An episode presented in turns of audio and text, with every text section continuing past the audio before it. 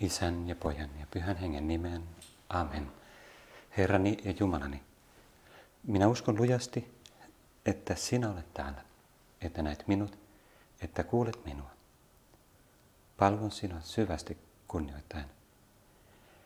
Pyydän sinulta syntieni anteeksi antamista ja armoa tehdä tämä rukoushetki hyödylliseksi. Perisynnytön äitini, Pyhä Joosef, isäni ja Herrani, suojelusenkelini, rukoilkaa puolestani. Pyhä Markus evankeliumissaan kertoo Jeesuksen toiminnan alusta näin. Ilosanoma Jeesuksesta, Kristuksesta, Jumalan pojasta lähti liikkeelle näin. Profeetta Jesajan kirjassa sanotaan, minä lähetän sanansaattajani sinun edelläsi. Hän raivaa sinulle tie. Ääni huutaa autiomaassa, raivatkaa Herralle tie, tasoittakaa hänelle polut. Ja näin tapahtui. Johannes kastaja julisti autiomassa, että ihmisten tuli kääntyä ja ottaa kaste, jotta synnit annettaisiin heille anteeksi. Hänen luokseen tuli paljon väkeä Jerusalemista ja joka puolelta Juudeaa. He tunnustivat syntinsä ja Johannes kastoi heidät Jordanissa.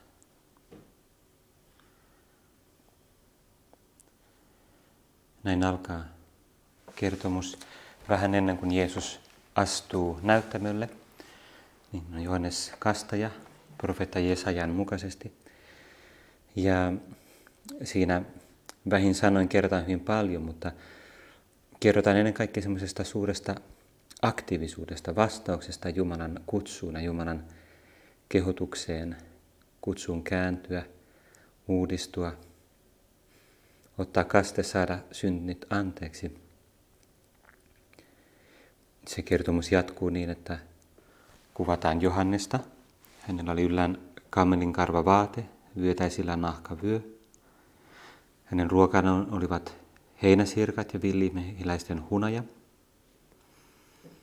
Hän julisti, minun jälkeeni tulee minua väkevämpi. Minä en kelpaa edes kumartumaan ja avaamaan hänen kenkensä nauhoja. Minä olen kastanut teidät vedellä, mutta hän kastaa teidät pyhällä hengellä.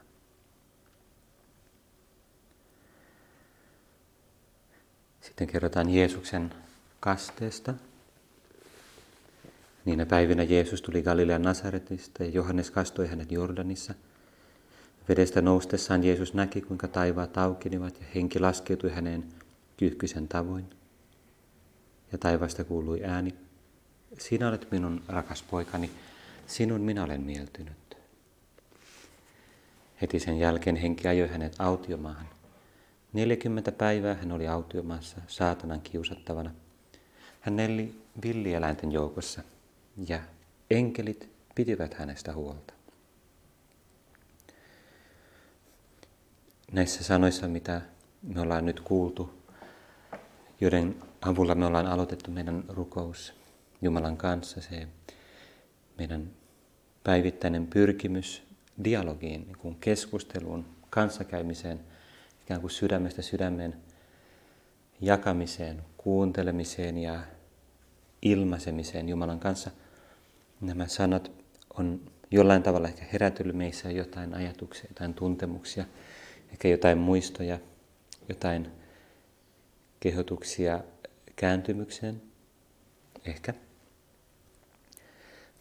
kaikkia monia näistä sanoista lauseista me voitaisiin kommentoida, syventyä niihin enemmän, mutta mä haluan, haluan lukea vähän eteenpäin, koska haluan ottaa näkökulmaksi tietyn asian, joka tulee tavallaan semmoinen iso kuva, iso kuva tai semmoinen laajempi teesi, joka välittyy näistä.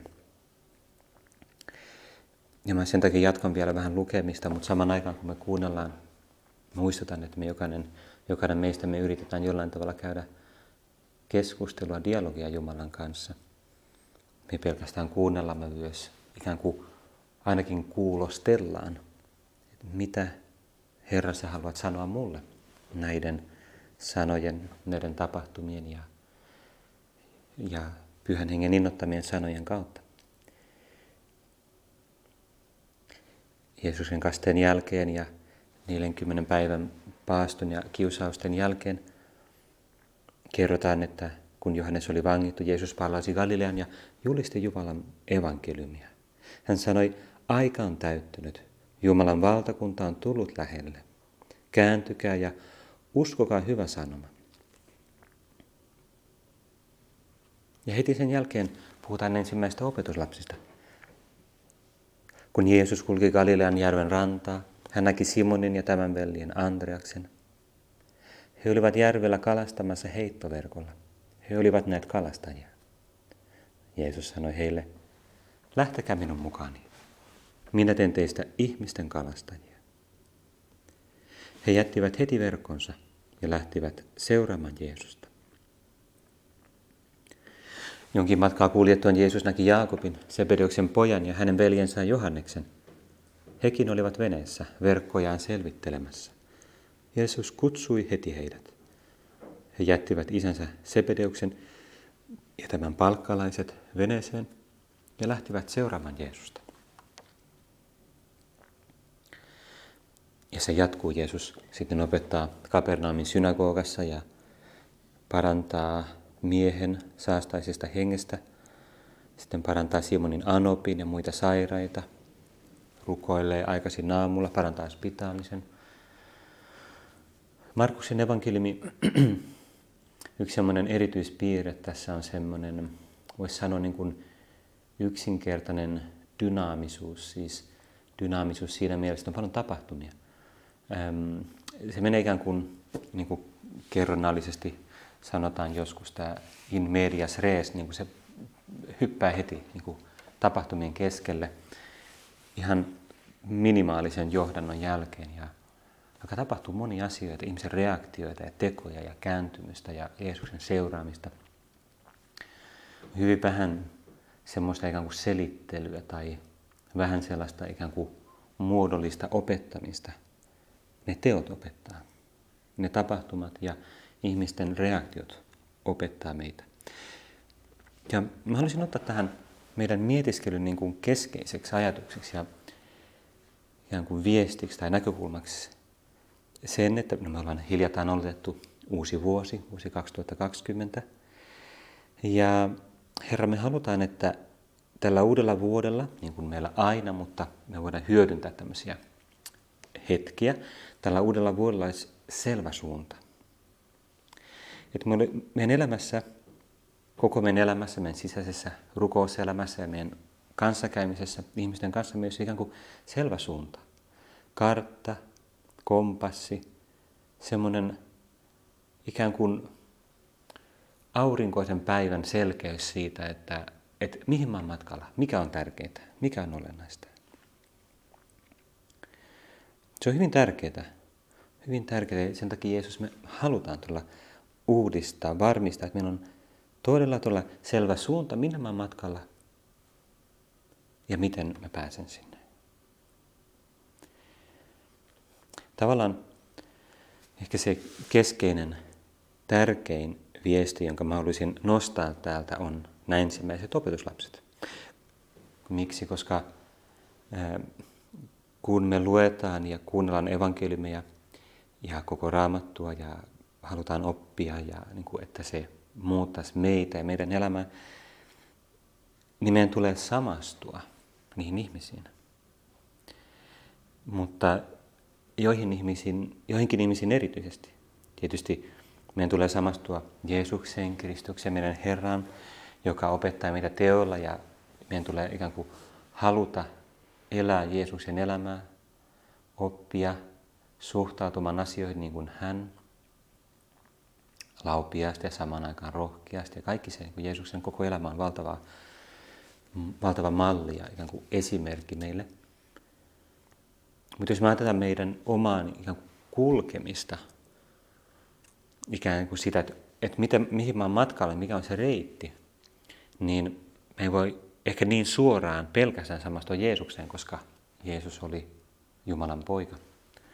Jeesuksen asema on kuitenkin uniikki jollain tavalla se tapa, jolla mä opin elämään Jeesuksen elämää, ikään kuin Hän tulee asumaan minussa pyhän hengen vaikutuksesta. Mutta se tapa, jolla mä opin niin jäljittelemään Jeesusta, Herraani, on opetuslapset. Opetuslapset on mulle niin se paradigma tai merkki, että heidän esimerkkejä seuraten. Me voitaisiin kiteyttää tietysti tämä, tämä suunta, mikä on niin kuin meidän elämän pääsuunta ja se reitti, kartta, se kompassi kahteen sanaan, joka on pyhyys ja apostolaatti. Pyhyys, eli samastuminen, pyrkimys tekemään Jumalan tahto, niin kuin Kristus opettaa meitä, tehdä. Hän haluaa tehdä lähettäjänsä tahdon ja me halutaan tehdä meidän luojan tahto, meidän lunastajan tahto, Jumalan tahto, Isän tahto. Ja siitä seuraa apostolaatti. Eli se, että Jumala lähettää meidät niin kuin ne ensimmäiset opetuslapset. Tässä heitä ei vielä lähetetä, mutta se ilmaistaan jo se heidän uusi identiteetti. Lähtekää minun mukaani, minä teen teistä ihmisten kalastajia. Niissä kahdessa lauseessa on jo tavallaan koko kristillisen identiteetin niin kuin synteesi. Lähtekää minun mukaani olla Jumalan kanssa. Viettää aikaa Jumalan kanssa, jakaa kaikki Jeesuksen kanssa, rukous, sakramentit, pyhyys, lähtekää minun mukaani, se on jo pyhyys. Minä teen teistä ihmisten kalastajia, apostolaatti. Eli se, että hän lähettää meidät etsimään muita. Etsimään muita ja koko meidän elämällä omistamaan kaikki meidän energia jollain tavalla muiden ihmisen palvelemiseen. Vaikka me ei oltaisi lähetty saarnaajia, vaikka me muodollisesti jatkettaisiin meidän tavallista elämää keskellä maailmaa, ehkä opiskelijoina tai opettajan jossain koulussa tai työskennellen yrityksessä tai mitä vaan, mitä onkaan ne ulkoiset olosuhteet, mutta niissä kaikessa me ollaan ikään kuin lähtekää minun mukaani Jeesuksen kanssa, minä teen teistä ihmisten kalastajia. Me pyritään jakaa meidän uskoa muille, välittää sitä muille. Kalastaen pyrkin etsiä, aktiivisesti etsiä niitä muita ihmisiä. Kuka voisi ymmärtää kristinuskoa? Kuka voisi ottaa, kenelle voisin välittää edes jotain siitä valosta, siitä Jumalan rakkaudesta, siitä totuudesta, jonka mä olen lahjaksi saanut. Ja Herra, saman aikaan kun mä mietiskelen tätä kutsua ja esimerkkiä,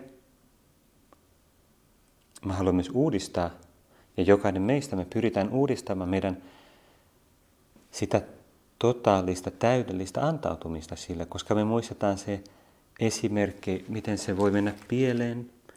Ihan lyhyesti mä vaan viittaan tähän rikkaan nuorukaiseen, siihen hyvätahtoiseen, nuorukaiseen mieheen, joka halus elämään, halus iankaikkisen elämän, mutta ei kyennyt lähtemään seuraamaan Jeesusta.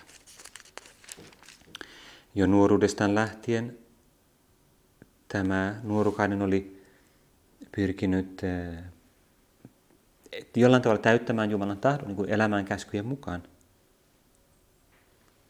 Opettaja kaikkea tätä olen noudattanut nuoresta pitäen, se vastaa, kun aiemmin se kysyy, että hyvä opettaja, mitä minun pitää tehdä, että perisin iankaikkisen elämän. Jeesus vastasi hänelle, miksi sanot minä hyväksi? Ainoastaan Jumalan hyvä, ei kukaan muu. Muistutus siitä, että tavallaan Jeesus vie sen syvemmälle tasolle. Älä etsi pelkästään jotain hyvää opettajaa monien hyvien opettajien joukosta. Etsi Jumalaa. Jeesus ei paljasta siinä omaa jumaluuttaan, mutta jollain tavalla myös implisiittisesti viittaa siihen todellisuuteen.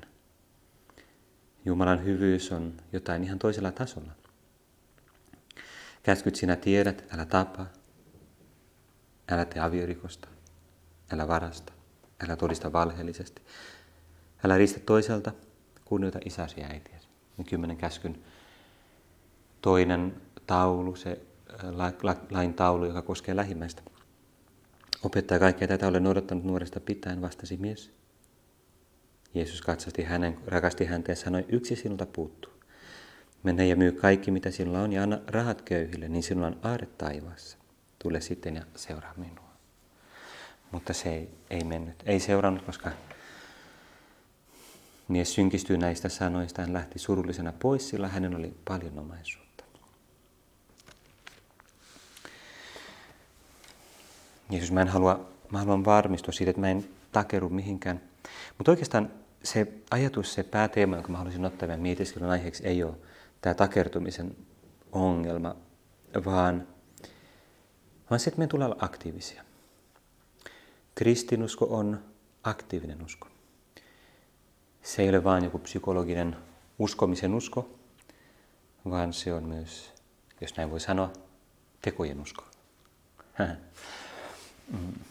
Ehkä jotkut kristit voi repeä pelihousussa siitä, mutta repikään jos haluaa. Me ei revitä, vaan, vaan me seurataan todellista kristinuskoa. Mutta ennen kuin kommentoin tuota vähän tarkemmin, haluaisin ottaa siis semmoisen viittauksen tähän siis, että joskus, joskus se haaste, kun valmistelin erilaisia mietiskelyjä ja, ja tota, tämmöisiä rukoushetkiä ja mietin, että, no, että minkälaista näkökulmaa ottaa, minkälaisia aiheita, mahdollisia aiheita on hyvin paljon. Joskus tietysti on hyvä palata samoihin aiheisiin, mutta usein koen tavallaan, että on tavallaan semmoinen jännite, kaksi semmoista poolia. Toisaalta teemat ja näkökulmat, jotka korostaa Jumalan tekoja. Jumalan laupeutta, Jumalan kanssa olemista. Sitä, että uskossa ei ole kyse siitä, että mä yritän niin kuin jotenkin itse omin voimin. Ja se on hyvin tärkeä, tärkeä puoli, tärkeä puoli siitä meidän uskosta. Mutta on se vaara. On aina se vaara, että sitten me jäädään vähän sinne.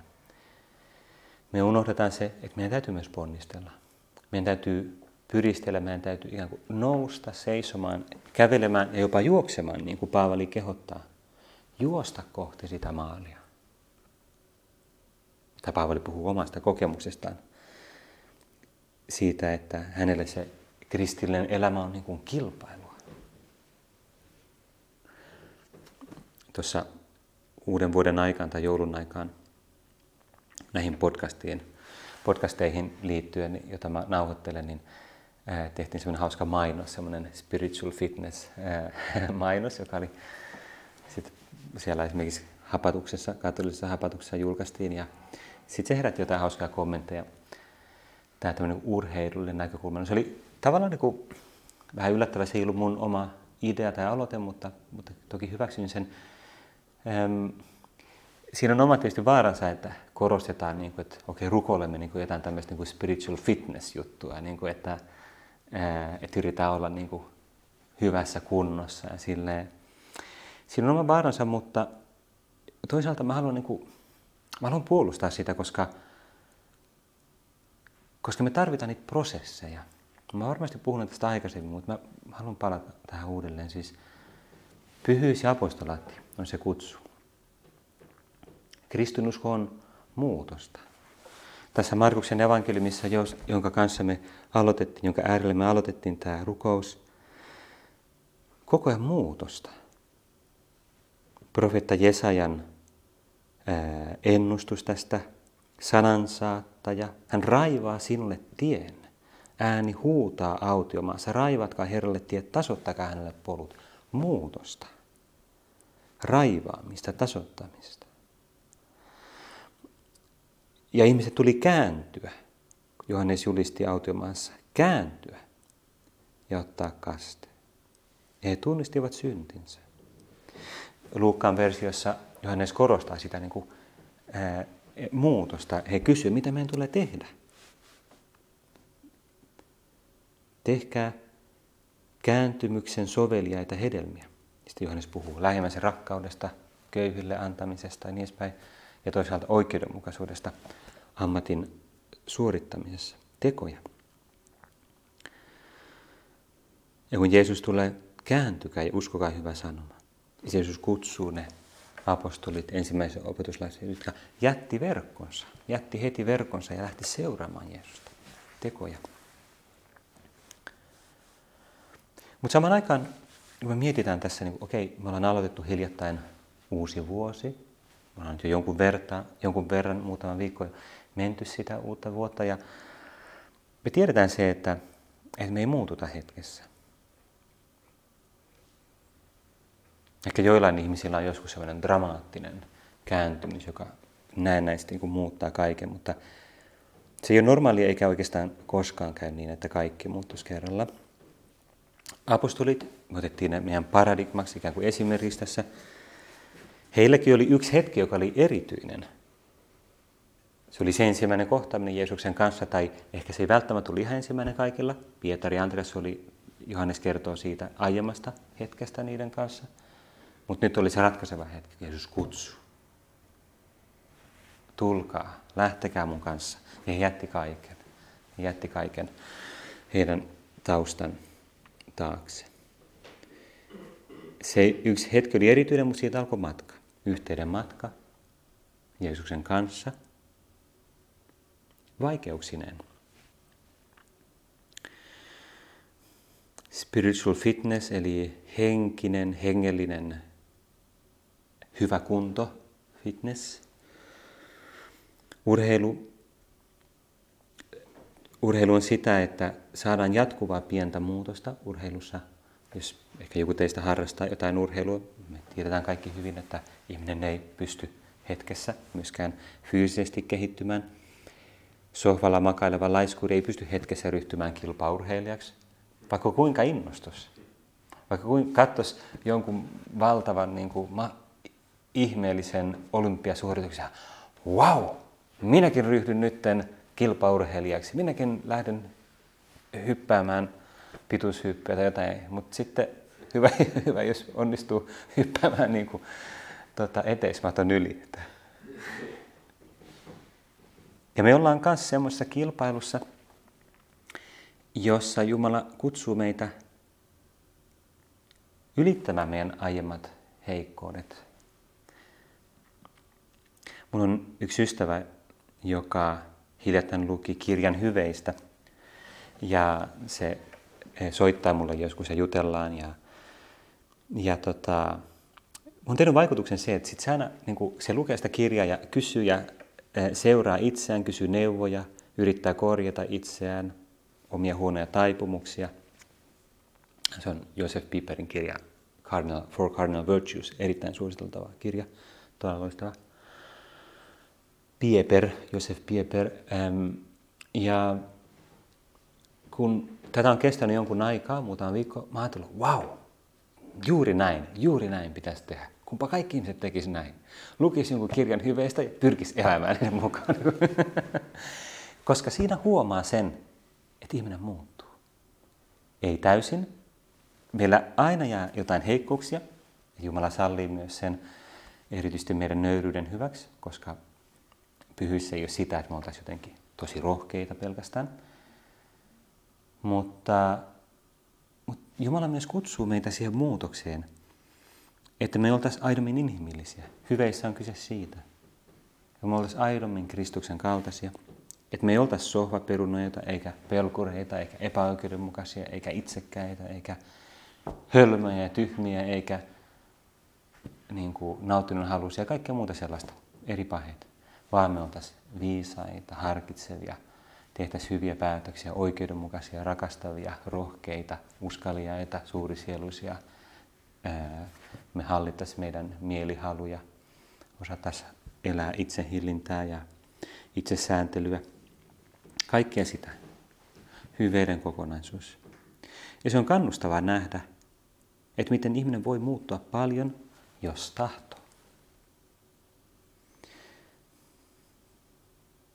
Voiko ihminen olla pyhä omin voimin? No ei.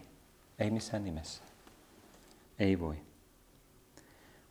Ja erityisesti me tarvitaan sakramentteja ja me tarvitaan rukousta. Ja usko on tietysti itsessäänkin oma lahja, ei meidän oma päätös.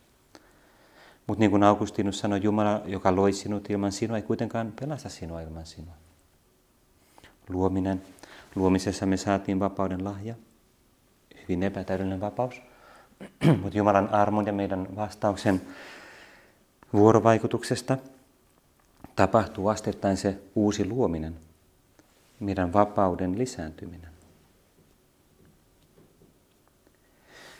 Paavali kirjoittaa roomalaisille, se on kaunis lause, mä haluan lyhyesti siteerata roomalaiskirjan 12. luvussa tästä uudesta elämästä. Jumalan armahtavan laupeiten vedotan kehotan teitä, veljet, antakaa koko elämänne pyhäksi ja eläväksi Jumalalle mieluisaksi uhriksi.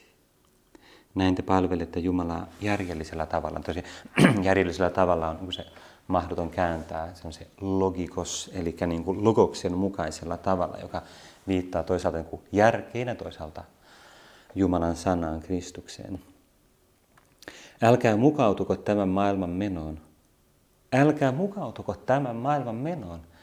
Mä haluan aina niin kuin, ah, kun me muistettaisiin ja ymmärrettäisiin se, älkää mukautuko tämän maailman menoon, vaan muuttukaa, uudistukaa mieleltänne niin että osaatte arvioida, mikä on Jumalan tahto, mikä on hyvää, hänen mielensä mukaista ja täydellistä.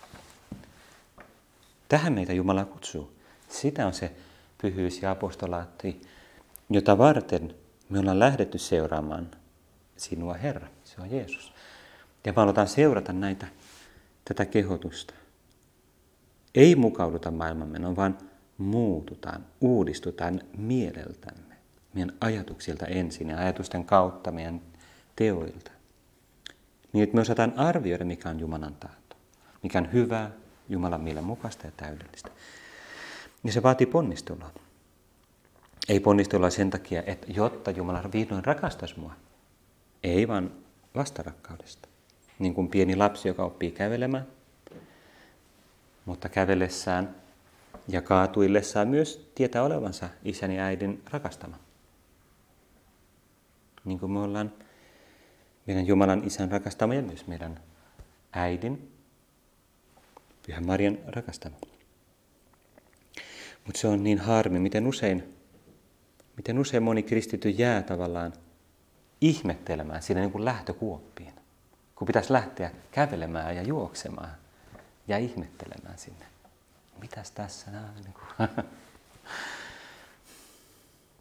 usko, usko, usko. Onko mulla usko? On! Nyt tekoja. Unohda sun usko. tai ehkä joskus se voi olla se, kiitos Jumala tästä uskosta. Kiitos, että olet pelastanut minut. No ole hyvä. Mutta nyt ajattele muita, palvele muita. Auta muita. Tämä on tietysti karikatyyri. Karikatyyri, mutta se todellinen usko raamatullinen usko, apostolinen usko, paavalin usko, ei ollut jotain niin kuin lähtökuopissa ihmettelemistä. Meidän taistelu koostuu yleensä pienistä arkisista asioista, hyveet ja paheet, se taistelu, se ponnistus, joka on aina Jumalan armon ja meidän vapauden mysteerin vuorovaikutusta, se on aina siellä arkisissa asioissa. Ja meidän täytyy taistella loppuun asti meidän maallisen elämän, asti, maallisen elämän loppuun asti meillä on heikkouksia. Me tarvitaan pyhän hengen apua. Pyhyys ei ole sitä, että me yritetään omin voimin olla hyviä. Se on se yhdistelmä. Meidän oma vapaus ja pyhän hengen vaikutus. Ja me pyydetään pyhän henkeä vaikuttamaan meissä voimallisesti. Mutta me tiedetään myös, raamatusta ja Uudessa testamentista, että ei myöskään helluntain jälkeen apostoleille kaikki ollut helppoa. Ei ollut. No meidän täytyy jo päättää meidän tämä pieni mietiskely, tai ehkä pieni tämmöinen herätysmietiskely, mutta palataan kuitenkin siihen, että me ei ponnistella, me ei taistella, me ei yritetä saada sitä spiritual fitnessia, me ei yritetä olla täydellisiä, jotta Jumala rakastaisi meitä, vaan koska ponnistelu itsessään on rakkautta. Tämä on semmoinen Pyhän Josemarian opusten perustajan niin toistuva opetus, joka ehkä ensin kun sen kuulee, menee vähän ohi. Yhdestä korvasta sisään toista ulos, koska voi olla vaikea niin tajuta sen totuutta. Ponnistelu on rakkautta. Taistelu on rakkautta. Me ei ehkä ole totuttu siihen ajatukseen. Me ei helpommin ajatella, että no rakkaus on sitä, että me tehdään asiat oikein, että me aina onnistutaan että, ja niin päin. Mutta mitä enemmän sitä miettii ja reflektoi tätä ihmisen kokemusta, tajua, että näin se on todella. Ja silloin voidaan olla aina optimisteja. Koska aina voidaan aloittaa uudelleen. Aina me voidaan nousta. Aina voidaan kaatua ja nousta uudelleen Jumalan avulla, niin kuin pienet lapset.